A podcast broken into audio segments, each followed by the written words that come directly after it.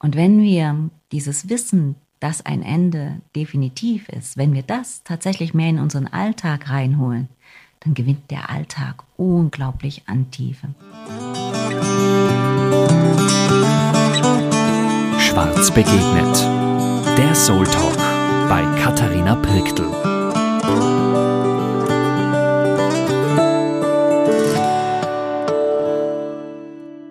Herzlich willkommen und ich freue mich halt ganz fest, dass wir wieder mit dem Podcast unterwegs sind und heute ist die Beate Hoffmann bei mir.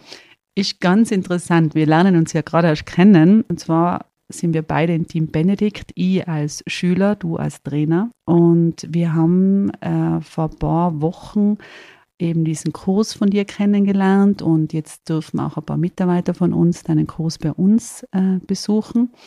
Und das ist das eine.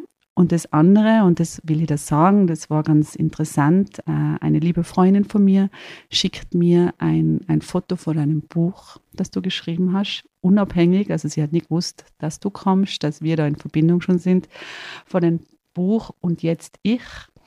Und ich soll es unbedingt lesen, weil es ist wunderbar. Ich habe es jetzt noch nicht gelesen, ich habe nur reingeschaut, aber ich werde es bald lesen und jetzt freue ich mich ganz fest, dass du da bist bei uns. Herzlich willkommen, Beate. Wow, danke. Was für eine tolle, ja, du rollst mir den Teppich aus.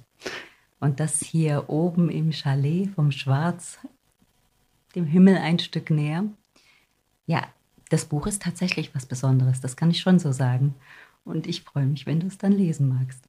Das mag ich ganz bald. Und wie gesagt, es war wirklich interessant, wie manchmal so Fügungen zusammenkommen und dass jemand das dann schickt, der das gar nicht weiß und so. Also ich denke, dass du mit deinem Buch schon ganz gut, wunderbar unterwegs bist und du schon sehr vielen geholfen hast, oder? Was meinst du? Ja, ich kriege viele Mails und Schreiben von Menschen, deren Leben sich damit stabilisiert oder verändert. Mhm. Also und jetzt ich ist ist nicht der Titel, den ich dem Buch gegeben habe. Bei mir hätte das geheißen Leuchtkraft entwickeln in der Lebensmitte. Aber der Verlag hat gesagt, und jetzt ich. Das trifft all die Leute, die in der Mitte ihres Lebens so sagen, meine Güte, was habe ich alles schon geschafft? Was bewirke ich? Wo habe ich ein Geschäft aufgebaut? Wo habe ich eine Firma? Wo habe ich Familie, jemanden gepflegt? So viel schon gemacht. Und wo bleibe ich? Und jetzt ist es eine Einladung an die Leute zu gucken, ja, wie kann ich mir Gutes tun, um auch langfristig für andere und für die weiteren Ziele und Dinge da zu sein. Mhm. Und ähm, ich würde jetzt gerne mal fragen, wer bist du? Dass die Leute die kennen und dass sie wissen, ja, wer bist du? Was ist dein Sein auf dieser Welt und für was stehst du? Meine Eltern haben mir die Mission praktisch mit in die Wiege gelegt, indem sie mich Beate genannt haben. Das heißt die Glückliche. Und es bedeutet nicht, dass ich immer glücklich bin, weil es mir gut geht. Ich kenne auch Krisen und schwierige Zeiten, aber ich habe als eine Art Lebensmotto und Lebensziel und Berufung immer wieder hinzufinden zu der Ausrichtung, dass das Leben gut ist, dass ich Grund habe, glücklich zu sein, dankbar zu sein. Ja, ich bin Ende 50, gehe auf die 60 zu. Das hört sich ganz komisch an. Ich fühle mich natürlich wie die meisten von uns jünger und sehr lebendig. Ich habe ein sehr buntes und vielfältiges Leben, habe drei erwachsene Kinder, die mich immer wieder zu Abenteuern einladen. Zwei Enkelkinder, die mich begeistern und äh, zum Leben in Fülle einladen. Und ich habe schon ganz viele verschiedene Berufe gemacht.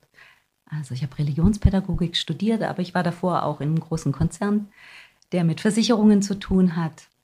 Ähm, habe dann ganz neuen Weg eingeschlagen, weil ich mehr mit Menschen arbeiten wollte. Und deshalb das Thema Spiritualität, Pädagogik, Psychologie, das war so mein Ding.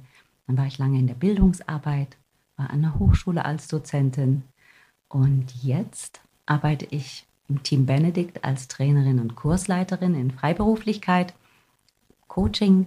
Aber ich habe parallel dazu auch noch einen, man würde sagen, richtigen Beruf. Brot und Butter. Ähm, das, was ich mache und was mich sehr ausfüllt, ich bin an der Uniklinik Tübingen als Seelsorgerin. Das mhm. heißt, ich bin dort, wenn Menschen Krisen haben, wenn sie schwer krank sind, bin viel auf der Intensivstation.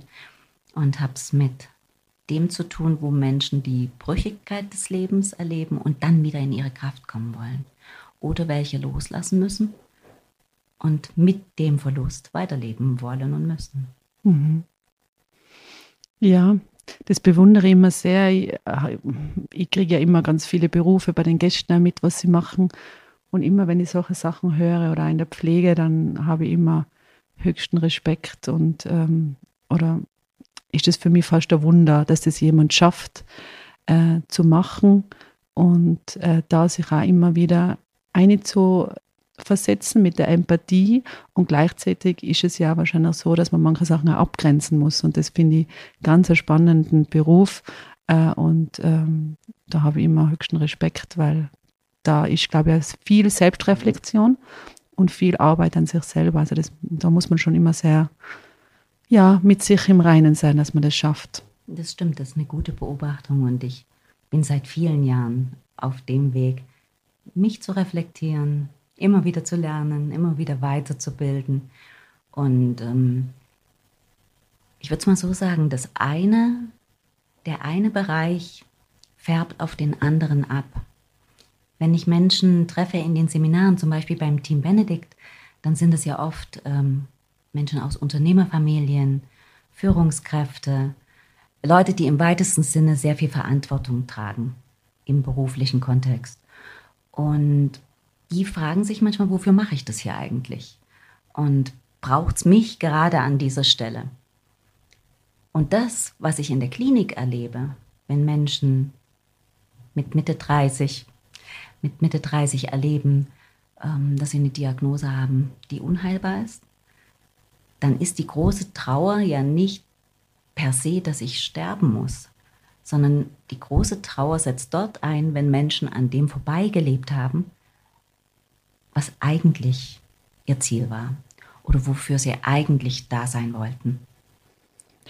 Welche Fragen kann man sich stellen, dass man das immer wieder reflektiert und dass man sich immer wieder anschaut, ist das mein Leben? Ist das das, was ich will und ist das erfüllt mit das, was ich tue? Bevor ich die Fragen stelle, ist es wichtig, in die Ruhe zu gehen, in die Stille. Ich war heute Nachmittag mit der Seminargruppe von den Schwarz-Mitarbeitenden an einem wunderbaren Fluss hier in der Nähe. Und wir haben da gesessen, auf die Strömung geguckt, über den Fluss des Lebens reflektiert und dann auch einfach Stille gehabt, ganz achtsam. Und die Gespräche, die sich danach entwickelt haben, die haben eine Tiefe, das ist im normalen Alltag einfach nicht hinzubekommen. Und deshalb wenn ich diese Fragen stellen will, empfehle ich mal zuerst, sich bewusst Zeit dafür zu nehmen. Das kann morgens sein, eine Viertelstunde, das kann abends sein, wenn der Tag geschafft ist. Das kann auch mal ein Wochenende sein, aber es reichen auch kleine Zeitfenster. Ja, und welche Fragen stelle ich mir? Ich glaube, das Wichtigste, was wir uns gegenseitig schenken können, ist die Frage zu stellen, was ist dir wirklich, wirklich wichtig? Und die Betonung liegt auf dem zweimal wirklich. Was ist dir wirklich, wirklich wichtig? Mhm. Was würdest du bedauern, nicht gelebt zu haben? Welche Menschen in deinem Umfeld verdienen mehr Aufmerksamkeit, Zuwendung? Bist du an dem Platz, wo du deine Begabungen, deine großen Fähigkeiten, dein Geschenk des Lebens, wo du das wirklich auspacken kannst? Ist das der Platz? Und wenn nein, kannst du was dazu tun, dass du näher an diesen Platz rückst? Oder wen musst du fragen, damit sich da was ergibt? Also das sind total viele Fragen, die man stellen kann. Und die machen Spaß, die machen wirklich Laune, aber die sind auch intensiv. Also heute Abend waren alle platt in dem Seminar, obwohl das wunderschöne Themen waren. Die sind jetzt alle erfüllt, aber müde mhm. nach Hause gegangen. Mhm. Ja, es gibt ja das Buch Fragen können, wie Küsse schmecken. Und ähm, man vergisst es ja manchmal. Und ähm, wie siehst du das generell in Beziehungen und in Gesprächen? Wie, mm, wie können Gespräche ablaufen? Wie kann Kommunikation ablaufen? Was glaubst du hilft uns gegenseitig, dass eine Kommunikation eine gute Kommunikation wird? Dass wir mehr hören als reden, hilft uns, dass Kommunikation gelingen kann. Wertschätzung. Also eine Methode, die in der Organisationsentwicklung verwendet wird, heißt wertschätzendes Interview. Und es passiert dabei nichts anderes, als dass ich ganz achtsam bin, nachdem ich eine Frage gestellt habe und genau zuhöre und genau hinhöre, was das Gegenüber sagt. Und dann kann ich auch anders wieder ins Gespräch eintreten und anders weitergehen. Und im privaten Bereich, ähm, ich bin jetzt fast 40 Jahre verheiratet und sowas ist kein Selbstläufer. Natürlich ist es auch die große Liebe, aber eine große Liebe will auch gepflegt werden und braucht Kommunikation. Und ich glaube, mein Mann und ich, wir nehmen uns unglaublich viel Zeit, miteinander zu reden. Wir reden ganz viel miteinander über alle möglichen Themen, aber vor allem über die großen Themen des Lebens. Was liebst du wirklich? Was ist dir wesentlich? Was macht dich traurig? Ähm, wo kann ich dich unterstützen? Was brauchst du? Was brauche ich? Du hast zuerst das mit der Wertschätzung und äh, ich möchte kurz über Werte reden. Mhm. Wie wichtig sind Werte für dich persönlich? Und wie wichtig glaubst du, dass Werte auch in Beziehungen sind oder auch in der Arbeitswelt? Wir arbeiten ja sehr stark mit Werten. Für uns ist das sehr wichtig im Unternehmen. Äh, ich habe es auch gemerkt in der Krise, dass uns unsere Werte wirklich, ähm, zum Glück haben wir sie schon lange, drüber tragen haben und uns auch geholfen haben in dieser Corona-Krise. Ähm, was äh, kannst du über Werte sagen und, und was denkst du über Werte? Also ich weiß, dass Werte nur dann was nutzen, wenn sie gelebt werden. Und ich fand das gestern so schön. Ich habe eine Mitarbeiterin hier erlebt. Ähm, da kamen wir über Werte ins Gespräch. Dann hat sie aus ihrem Portemonnaie ein Kärtchen rausgezogen und da stand alles drauf. Was, wofür steht schwarz, welche Werte sind es? Aber was viel toller war, ich habe das schon vorher gewusst, weil ich es gesehen habe, dass es die Leute leben. Also die Herzlichkeit, mit der man bei euch hier im Haus empfangen wird und die man überall spürt. Ob bei den Pferden, äh, bei jemandem, der den Garten macht, an der Rezeption oder beim Essen, das ist beachtlich. Deshalb Werte sind wichtig, müssen thematisiert werden, erfragt werden und vor allem müssen sie dann ins Leben buchstabiert werden und geholt werden. Jetzt gibt es ja die großen alten Werte, ja, Mäßigung, also Maß halten, Tapferkeit im Sinne für eine Sache einstehen, die mir wirklich wichtig ist. Es gibt die ähm, biblischen Werte, Glaube, Liebe, Hoffnung. Es gibt Klugheit. Verstehe Klugheit im Sinne von Weisheit. Und all diese Werte kann man sich genauer angucken. Anselm Grün sagte immer, diese Werte kommen von den Tugenden und er vergleicht das mit dem Taugen, die Taugen zum Leben. Das hat mir so gefallen. Das war irgendwie eine schöne Formulierung. Die Taugen zum Leben, ja. Wenn ich hoffnungsvoll bin, dann kann ich auch in der gegenwärtigen Krise anders mit der Welt umgehen.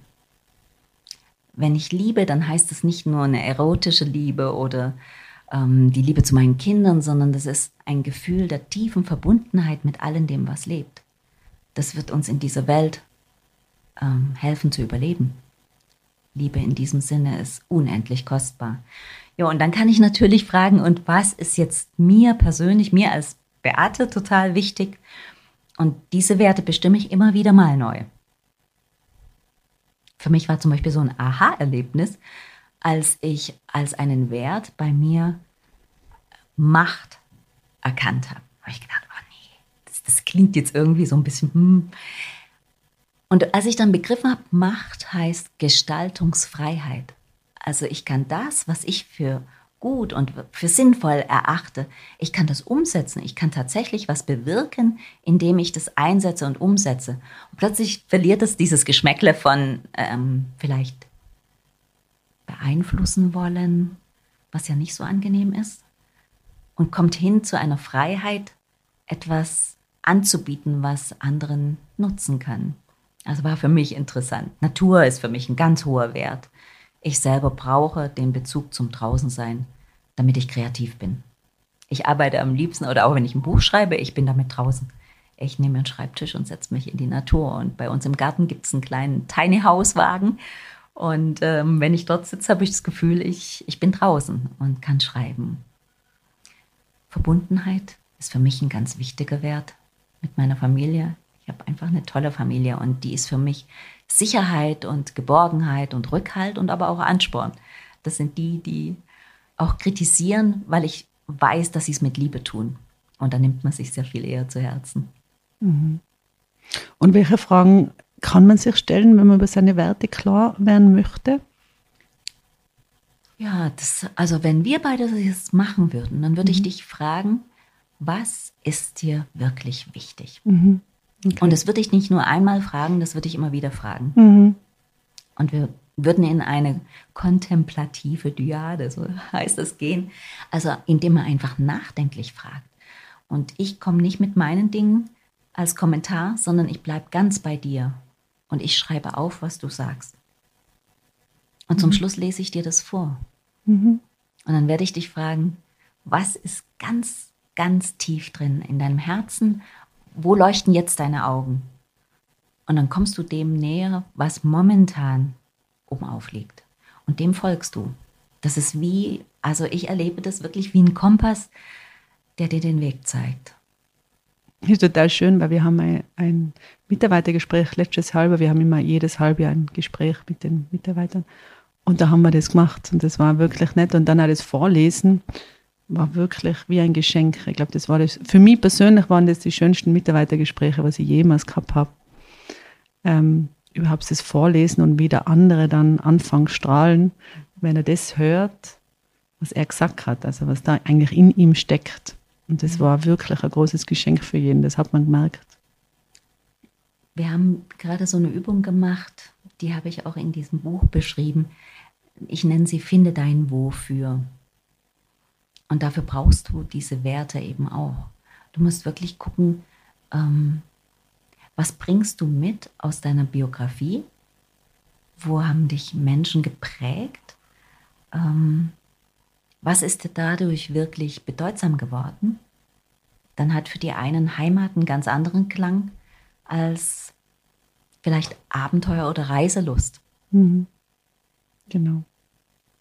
Und es gibt nicht den Wert, der besser ist als ein anderer. Es gibt nur unsere individuellen Werte.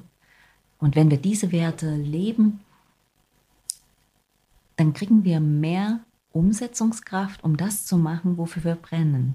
Und wenn das viele machen, wie hier in einem Unternehmen, dann merkst du das, dann ist da eine, eine ganz andere Dynamik und eine ganz andere Kraft in so einem Unternehmen drin. Also das spürt man bei euch, diese, diese drunterliegende Werte, Fokussierung und immer wieder auch Wertediskussion, ja.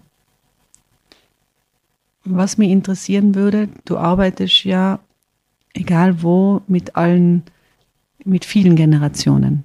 Selber hast du auch schon ähm, Kindheit, Jugend, äh, also du bist, äh, wie du sagst, Anfang 60 oder Ende 50 und ähm, du hast ja diese ganzen Jahre äh, im Nachhinein, kannst du rückblickend und wenn du so reflektierst, wahrscheinlich auf viele Sachen zurückschauen. Was würdest du der jungen Beate sagen, was sie macht, was sie gut gemacht hat und was sie vielleicht auch anders machen hätte können. Was würdest du der Beate sagen, die Kinder hat und gerade Kinder gekriegt hat und dann in daheim ist und vielleicht in irgendeiner Krise vielleicht manchmal auch gesteckt ist, weil es nicht so einfach ist in der Zeit der Kindererziehung. Und äh, was sagst du schon der Beate, die vor fünf Jahren vielleicht schon also erst vor fünf Jahren da war, ähm, das Leben gelebt hat. Was würdest du sozusagen auch als Tipp für diese Generationen, wo man sagen kann, okay, ich höre jetzt zu und bin 20, ich höre zu oder finde gerade meinen Beruf, ich höre zu und bin vielleicht 30 und äh, struggle mit ein paar Sachen in meinem Leben. Und vielleicht, ja, was kannst du da uns geben und was würdest du der Beate sagen? Also der jüngeren Beate hätte ich gesagt, Du bist gut genug.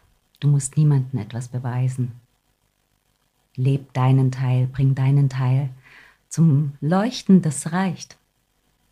Vergleich dich nicht. der Beate mit den kleinen Kindern, die damals übrigens voll berufstätig auch war. Und äh, also ich weiß, wie sich das, das Rädchen in der Mitte des Lebens anfühlt. Der würde ich sagen, du musst dir Gutes tun. Willst du der Welt dein Bestes geben? Der Beate vor fünf Jahren, der würde ich sagen, bleib auf deinem Weg. Cool.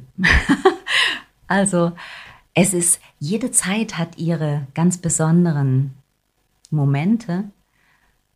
Das, was ich wahrnehme, wo viele darunter leiden, ist, dass sie Geschichten aus ihrer Herkunftsfamilie mit sich tragen und meinen, jemanden beeindrucken zu müssen, jemanden noch nachträglich gerecht werden zu müssen und sich ganz oft noch wie ein kleines Kind fühlen, obwohl sie längst 27, 37, 47 sind.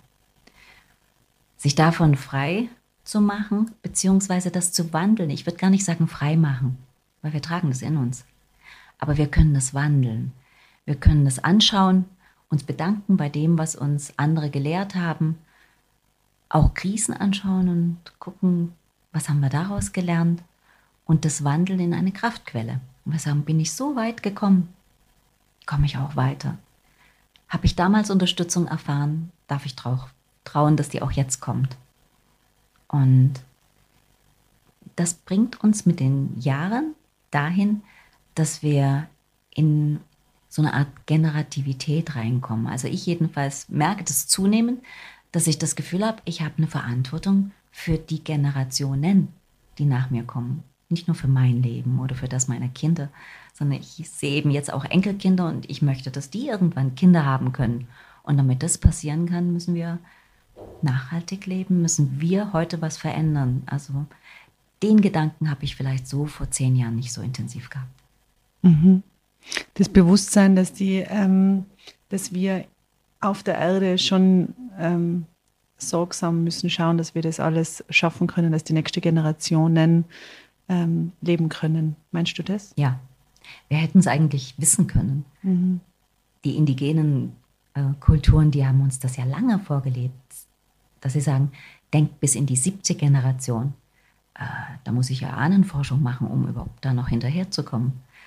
Und ähm, das Leben, was ich zumindest in den letzten 10, 20 Jahren hatte, war eines, was in einem enormen Tempo abgelaufen ist, was viel im städtischen Raum war, was viel mit ähm, Entwicklung, aber auch Weltsehen zu tun hat.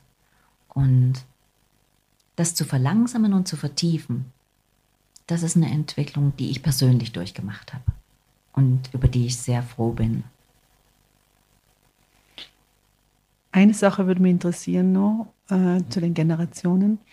Ähm, man spricht ja oft eben, du hast gesagt, einmal sieben Generationen vor meinem Leben und sieben Generationen nach meinem Leben. Wie meinst du, dass wir verbunden sind?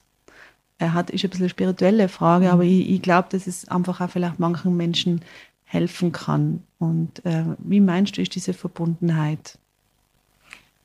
Na, zum einen sind wir genetisch verbunden, also ganz stofflich, ganz klar. Ähm, ich glaube aber auch, dass wir uns so fühlen können. Man sagt ja, unsere Kindeskinder, also auch jemand, der keine Kinder hat oder haben kann oder haben will, der darf sich als Menschenkind fühlen. Und diese Verbundenheit, ja, die drückt sich für mich aus, wenn wir uns wahrhaftig begegnen. Wenn wir uns fragen, wer bin ich und wer bin ich noch und wer noch? Und das jenseits von meinem Beruf oder von den Kategorien, in die wir uns sonst einordnen. Wenn wir uns einfach ganz pur von Mensch zu Mensch begegnen, da mache ich tolle Erfahrungen und ich glaube, das kann jeder der uns hier jetzt zuhört, auch nachempfinden, wie schön das ist, jemanden zu treffen, den man vielleicht auch nicht kennt und zu merken, wow, da kommt mir mhm. jemand entgegen, der hat auch Leid erlebt, der hat Freuden erlebt, der hat etwas, wofür sich zu leben lohnt oder der steckt in der Krise, wo er Halt braucht und Rückhalt von anderen Menschen. Die Veränderung ist ja natürlich auch immer wieder ein großes Thema. Das heißt, die Veränderung kommt entweder aus, ich habe irgendwas ganz Schönes erlebt oder erlebe gerade was Schönes, äh, oder auch eben, ich habe gerade irgendwas, was mir wehtut, was mir nicht gefällt, oder eine Krise, die von außen oder innen in mir kommt. Beides kann ja ein schönes Ergebnis haben, aber ähm, es ist ja nicht so einfach für uns Menschen oft. Ähm, was gibt es da, was uns helfen kann, durch Krisen zu gehen, ähm, durch Höhen und Tiefen zu gehen, um, um uns nicht zu verlieren und nicht möglichst, wie viel Zeit darf ich von dem verwenden, weil du bist ja, wie gesagt, auch in der Sterbehilfe und du hast am Anfang ja gesagt, du hörst oft, das hätte ich noch machen müssen und dann ist man vielleicht zu lange in irgendeiner Krise drinnen gesteckt oder in irgendwas und man ist nicht raus, aber es ist ja nicht so einfach. Aber wie, wie siehst du das mit der Zeit generell und mit diesen, mit diesen Veränderungen? Veränderungen gehören zum Leben dazu. Wir alle verändern uns permanent. Und es wäre verrückt, wenn wir das nicht akzeptieren würden und nicht annehmen würden. Deshalb Annahme ist für mich der erste ganz wichtige Punkt. Einfach anzunehmen, was da passiert. Und annehmen heißt nicht resignieren. Bei den Mönchen habe ich das schöne Wort mal gehört, anverwandeln. Und ich habe danach geguckt, nochmal äh, so Übersetzungen und bin auf Transformation gekommen. Transformare heißt anverwandeln. Also ich nehme etwas, bearbeite das bei mir und kann dadurch verändert weitergehen, verwandelt weitergehen. Ähm, das passiert dann, wenn wir eine Krise für uns als einen Entwicklungsschritt begreifen. Dazu brauchen wir manchmal auch andere, aber vor allem brauchen wir eine veränderte Haltung. Und diese Haltung, ich sage da gern dazu, das spirituelle Rückgrat trainieren. Wie können wir das machen? Indem wir fragen, wozu gibt mir das die Gelegenheit? Also wenn jetzt was passiert, was mir nicht passt, wozu gibt mir das die Gelegenheit? Ein ganz kleines Beispiel, heute Morgen äh, funktionierte es nicht mit einem Raum den wir gerne nutzen wollten. Jetzt hätten wir da groß die Panik schieben können, oh, und wie kriegen wir das hin? Und stattdessen zu sagen, ja, okay, dann lernen wir einen anderen Raum kennen und das wird eben dort auch funktionieren. Das ist ein simples Beispiel. Ein ganz drastisches und viel schwierigeres Beispiel. Ich kam neulich zu einer jungen Frau in der Klinik auf äh, Station und die hatte erfahren, dass sie nicht mehr lange leben wird und dass ihr freigestellt ist, ob sie noch eine Chemotherapie nimmt oder nicht. Das ist schon mehr, als wir gewöhnlich verkraften wollen. Und ich habe mit ihr ein sehr gutes Gespräch gehabt. Und sie sagte, ich will nicht einfach so dahin sterben. Ich will nicht unnütz sein. Aber wofür macht das jetzt alles noch Sinn? Es war Musikerin. Und wir sind im Gespräch dahin gekommen, dass sie ein Konzert geben wird. Für ihre Geschwister, für ihre engste Familie. Und sie hat gesagt, das hat sie noch nie gemacht. Und ich habe gefragt, wozu gibt das jetzt die Gelegenheit? Was geht noch? Und womit kannst du, zu ihr jetzt gesprochen, womit kannst du anderen noch was mitgeben? Wo wirst du bedeutsam? Und für sie war das so ein also wirklich ein Turnaround in ihren Gedanken. Das, das, hat sie so umgetrieben und sie sagte am nächsten Tag, ich bin durch, durch mein Nadelöhr. Das ändert nicht die Dramatik der Sache. Aber sie hatte ein Gefühl dafür, dass sie noch eine Bedeutung hat und dass sie selbst mit ihren ganz eingeschränkten Möglichkeiten jetzt aber noch was geben kann. Und deshalb ist meine Bitte auch an alle, die das hören und sich fragen, was kann ich denn tun, einfach zu schauen, lebt ihr im Reinen mit euch und mit eurer Familie, mit euren Freunden? Gibt es da was? Gibt es jemanden, wo einfach nochmal eine Entschuldigung hingehört? Gibt es jemanden, dem gesagt gehört, hey, ich habe dich ganz doll lieb? Und nicht zu meinen, der andere weiß das doch sowieso. Ähm, Mitarbeitende in einem Unternehmen. Das ist nicht selbstverständlich, dass jemand bleibt über viele Jahre in einem Unternehmen. Das ist auch nicht selbstverständlich, dass junge Leute sich trauen, Fehler zu machen. Es gibt so vieles, was bemerkt werden will. Also dieses spirituelle Rückgrat trainieren kann man, indem man Gelegenheiten zum Danken findet und indem man ganz bewusst immer wieder in den Moment geht. Vielleicht so. Mhm. Vielen Dank. Ich bin so still, gell, weil ich dir so zuhöre. Entschuldigung. Ähm, aber das sind wunderbare, schöne Sachen. Äh, danke, dass du uns das alles sagst. Ähm, eine Frage, und ähm, zwar sind es ein bisschen diese Rituale. Ähm, Dankbarkeitsrituale gibt es ja in verschiedenen Varianten. Und ähm, was, was haltest du von Ritualen? Wie wichtig sind Rituale? Und gibt es Rituale, die du sagst, hm, da draußen macht es ähm, ich habe gute Erfahrungen damit gemacht? Mhm. Also ich halte sehr viel von Ritualen, weil die einen gewissen Rhythmus und Halt geben.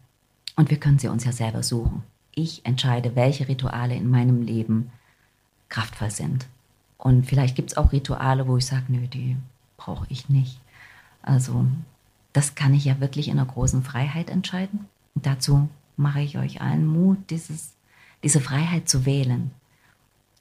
Henry David Thoreau, der sich in die Hütte zurückgezogen hat, 1800, weiß nicht, irgendwas mit 50, und dann seinen berühmten ähm, kleinen Outdoor-Roman Walden geschrieben hat. Das ist ja so, ein, so eine Bibel für alle Outdoor-Begeisterte.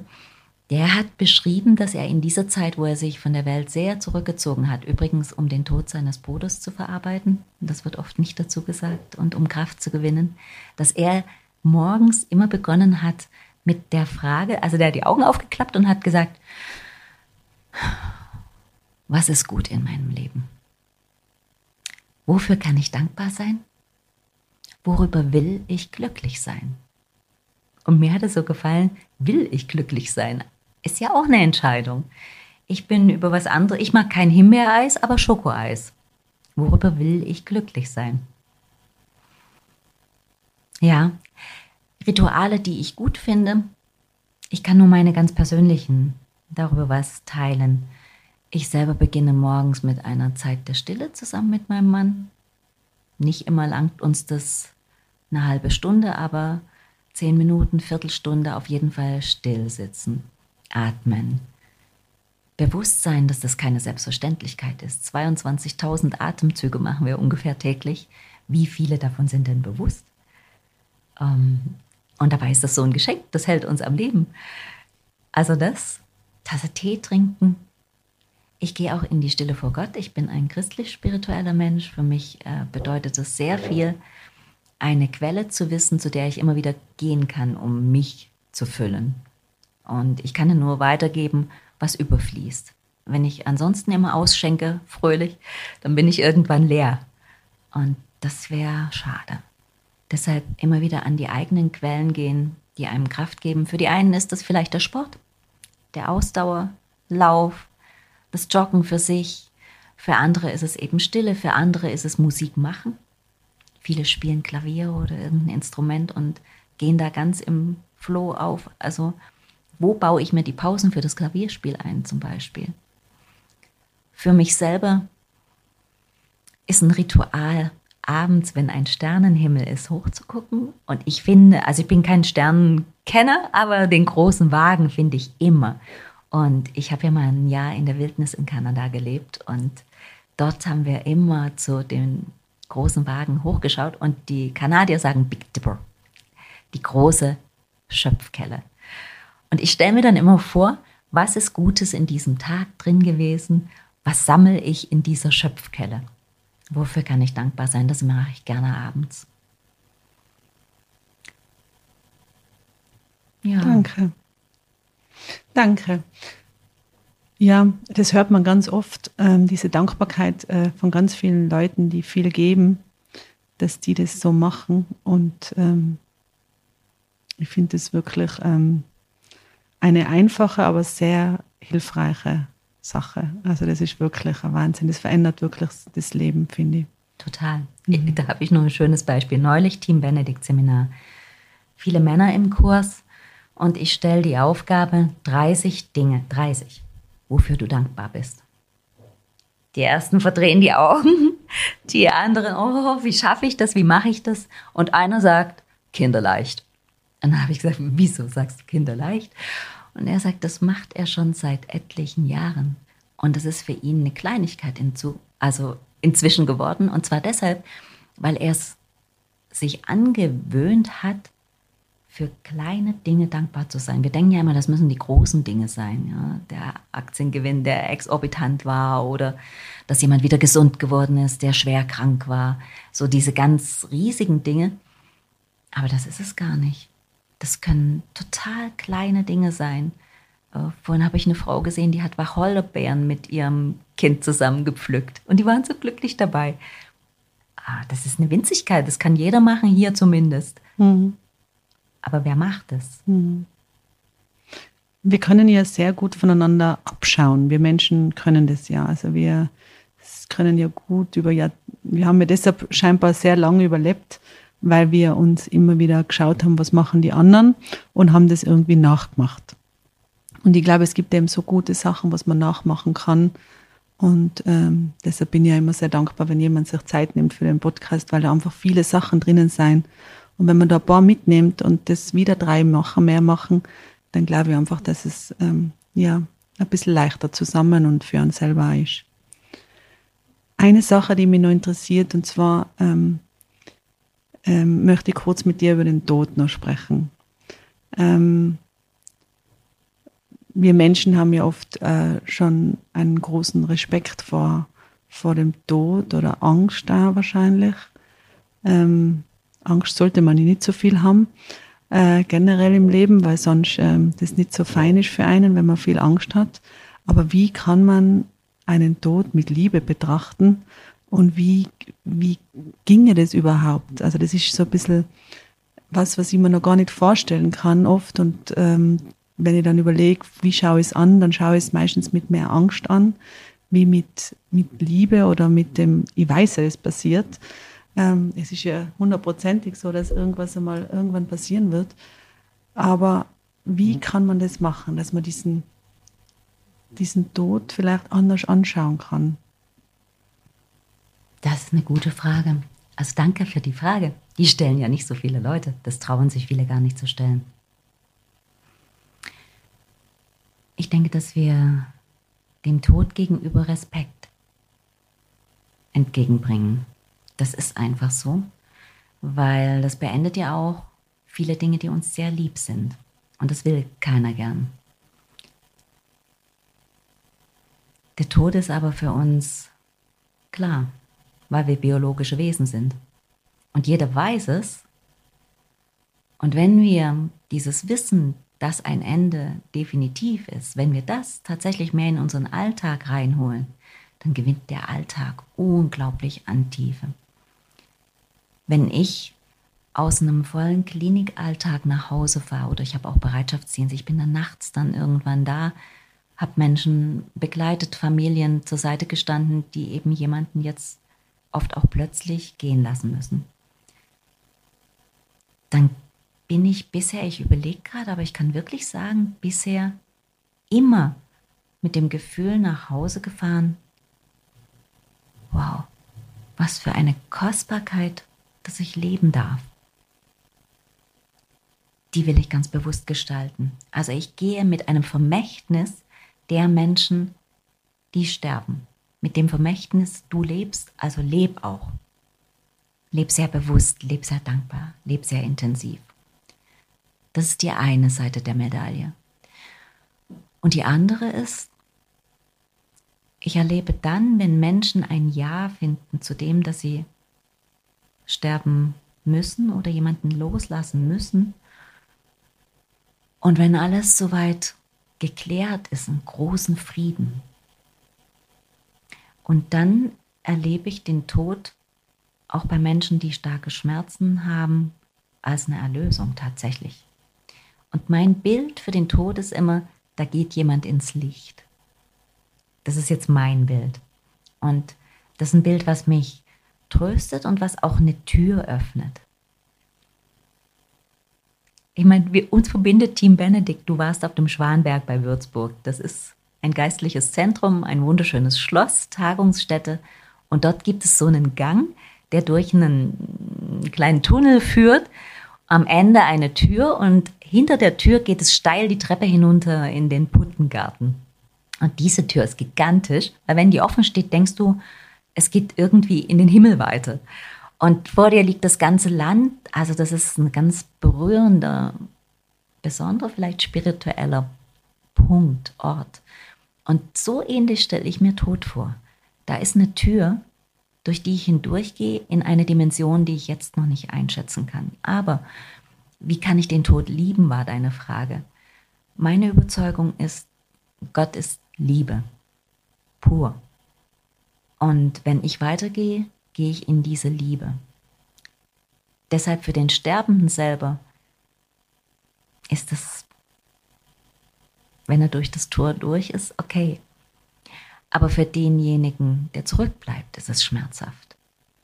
Weil er muss damit klarkommen, dass er jetzt allein ohne diese Person lebt. Und dann tut es gut, wenn man weiß, dass man etwas weiterleben kann, was dem anderen auch wichtig war. Und da schließt sich wieder der Kreis. Deshalb ist es so wichtig, über den Tod, über das Leben vor allem und über unsere Hoffnungen sich vorher zu unterhalten. Nämlich dann, wenn wir pur, quietschfidel und lebendig sind. Ich habe noch was Schönes erlebt, das war für mich sehr berührend. Es gibt Menschen, die stellen ihre besonderen Fähigkeiten in den Dienst von anderen, die gerade am Rand stehen oder traurig sind. Und ich habe äh, vor wenigen Wochen zum ersten Mal das miterlebt, dass es Sternenfotografen gibt. Und war dabei, dass jemand tatsächlich in die Frauenklinik kam, als ich dort eben ein Kind gesegnet habe. Und ähm, das war für diese junge Mutter so wertvoll. Also da war ich selber auch ganz berührt. Das war so ein ah, das war ein ganz inniger Moment. Ähm, dieses Kind, was nicht weiterleben konnte und dem wir trotzdem so viel Liebe und Nähe geben konnten, dass die Mutter gesagt hat, das war einer der schönsten Momente in ihrem Leben. Also Tod verliert seinen Schrecken, wenn wir ihn ins Leben mit reinholen. Und ich machte einfach Mut, ähm, mit vertrauten, mit lieben Freunden darüber zu reden. Das wird nie ein Partythema sein und soll es auch nicht. Aber mhm. ins Leben holen. Mhm. Danke. Wenn man dein Buch kauft ähm, und jetzt ich, was, ähm, was kann man sich da erwarten und was kriegt man da? Das ist eine innere Reise, bei der ich euch an die Hand nehme und euch durchführe zu dem, mit vielen Übungen, mit vielen Coaching-Übungen, die ich auch im Team Benedikt mache. Wer bin ich? Was macht mich aus? Wie finde ich meine Werte? Also wie priorisiere ich die auch?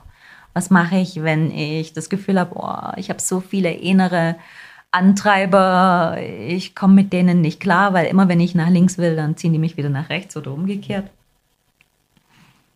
Bis hin zu der großen Frage, wofür bin ich da? Und ähm, ich bringe ganz viele Geschichten, meine eigenen, persönlichen. Ich erzähle euch, wieso ich alles aufgegeben habe, gekündigt habe und nach Kanada gegangen bin. Ich erzähle, wieso für mich die Mauer damals zwischen Ost und Westen kein Aus war für meine Liebe, sondern wieso ich die Kraft bekommen habe, bei dem Mann dran zu bleiben, mit dem ich heute verheiratet bin und ich teile ganz berührende Geschichten auch von anderen, die Mut machen und die inspirieren. Für mich war so eine Mutmachgeschichte, die ich gleich zu Anfang bringe, die von Anne Burda, die gesagt hat, in einer ganz schwierigen Situation, wo sie sich als Frau mit 40 auf ihre eigenen Beine gestellt hat, auch beruflich gesehen, durch eine schwere persönliche Krise hindurch und alle gedacht haben, sie schafft das nicht, sie wird scheitern und sie hat gesagt, ich habe Flügel. Mhm. Und dieses Ich habe Flügel, ähm, das, das trägt durch. Und für mich ist es so die, die Überschrift auch wirklich Leuchtkraft entwickeln. Mhm. Damit wir dort, wo wir sind, die Welt eine Spur heller machen. Dazu möchte ich jeden einladen, der das Buch liest. Und für mich ist es eines der schönsten Geschenke, wenn ich weiß, dass das dann passiert an verschiedenen Orten. Hier in Österreich, in Deutschland. Ich habe auch mhm. schon aus Kanada Briefe gekriegt. Das mhm. ist einfach für mich dann ein ganz schönes. Was wirklich besonders ist, und das möchte ich sagen, ist, dass man wirklich gut damit arbeiten kann, selber. Und das äh, finde ich wirklich ähm, besonders. Man kann gut einmal starten mit den Sachen und wenn man das ein bisschen dann ähm, sich Zeit gibt, ähm, dann kann man gute Schritte gehen. Genau, sich Zeit geben, das ist ein mhm. gutes Stichwort. Sowas geht nicht über Nacht und auch nicht ganz schnell. Genau. Aber es ist ein Lebensbegleiter. Mhm. Und viele fragen ja, ja, wann ist denn die Lebensmitte? Und dann sage ich immer, ja, statistisch gesehen ist die bei Frauen vielleicht mit 42, bei Männern ungefähr mit 39. Aber darum geht es ja gar nicht, sondern das ist so diese radikale, dieser, dieser Nullpunkt, wo ich sage, okay, und jetzt, jetzt gucke ich mal ganz genau drauf, lebe ich das Leben, was ich wirklich leben will? Und das ist bei dem einen mit 28 und bei dem anderen mit 55. Und es kann auch ein paar Mal sein, wahrscheinlich, oder? ja, genau. Das Gefühl, dass die Lebensmitte jetzt da ist und ich denke jetzt an Kinder, man ist äh, 20 und man weiß jetzt nicht, wo startet die. Und dann kann das ja auch ein, ein, ein Grund sein zu sagen, das ist jetzt so ein bisschen meine Lebensmitte. Ich habe was vorbei und ich fange was Neues an. Und vielleicht ist das auch für mich immer wieder diese Lebensmitte. Ich habe was erledigt, es ist was geschafft oder es ist was erledigt geworden, gar nicht mhm. freiwillig.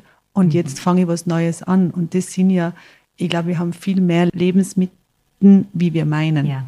Es geht um den Aufbruch. Ja, Immer genau. Wieder, mhm. Den zu wagen, nicht zu versinken. Genau, es geht so gar nicht ums Alter, weil ja. das Alter ist ja prinzipiell, ähm, oder die Zeit ist ja relativ. Es geht um, dies, äh, um dieses Gefühl. Genau. Und dieses, ich kann das. Mhm. Ich habe das, was ich brauche. Mhm. Und das nutze ich jetzt. Mhm. Und diesen Aufbruch raus aus ja, lähmenden Gewohnheiten mhm. oder raus aus dem, das war schon immer so. Genau, diese Gedanken, diese Gedanken, die uns manchmal hindern, ähm, glücklich zu sein, vielleicht sogar. Ja. Weil sie sind in unserem Kopf und heißen aber nicht, dass sie wirklich da sind. Genau, ich sage so schön, wir müssen das Glück bemerken, damit es sich einnistet in unserem Leben. Ich glaube, mit dem beenden wir, weil das, das machen wir jetzt immer. An den das ganz fest.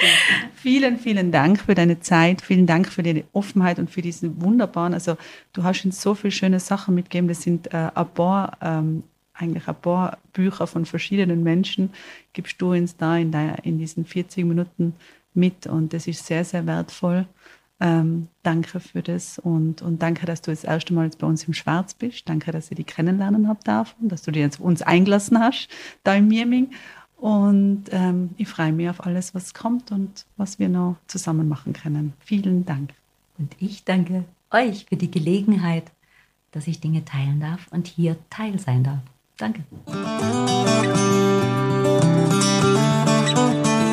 Was für eine schöne, inspirierende Folge. Und jetzt Bevor ich mich verabschiede, bleibt bitte ganz kurz noch dran. Ich habe noch was für Enk. Werbung. Hallo, ich bin die Katrin und ich bin da im Alpenresort Schwarz in der Lohnverrechnung tätig. Ich darf euch heute mein persönliches Lieblingsplatzl da im Alpenresort Schwarz vorstellen. Erstens ein Saunagang in meiner Lieblingssauna, die Bergseesauna. Danach schnapp ich mir einen Tee vom Teehaus und dann geht's in meinen absoluten Lieblingsruheraum, der Weitblickruheraum. Für mehr Einblicke in unser Saunadorf schaut's doch gern auf unserer Alpenresort Schwarz Instagram-Seite vorbei. Wir freuen uns auf euch. Werbung Ende. Vielen Dank, dass ihr heute mit dabei wart. Folgt uns, dem Alpenresort Schwarz, doch gerne auf Facebook, Instagram und TikTok.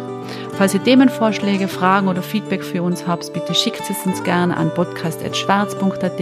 Und was uns auch mega freuen würde, wenn ihr unseren Podcast bewertet, äh, das wäre wirklich ein Geschenk für uns. Ein Blumenstrauß. Liebe Grüße, eure Katharina.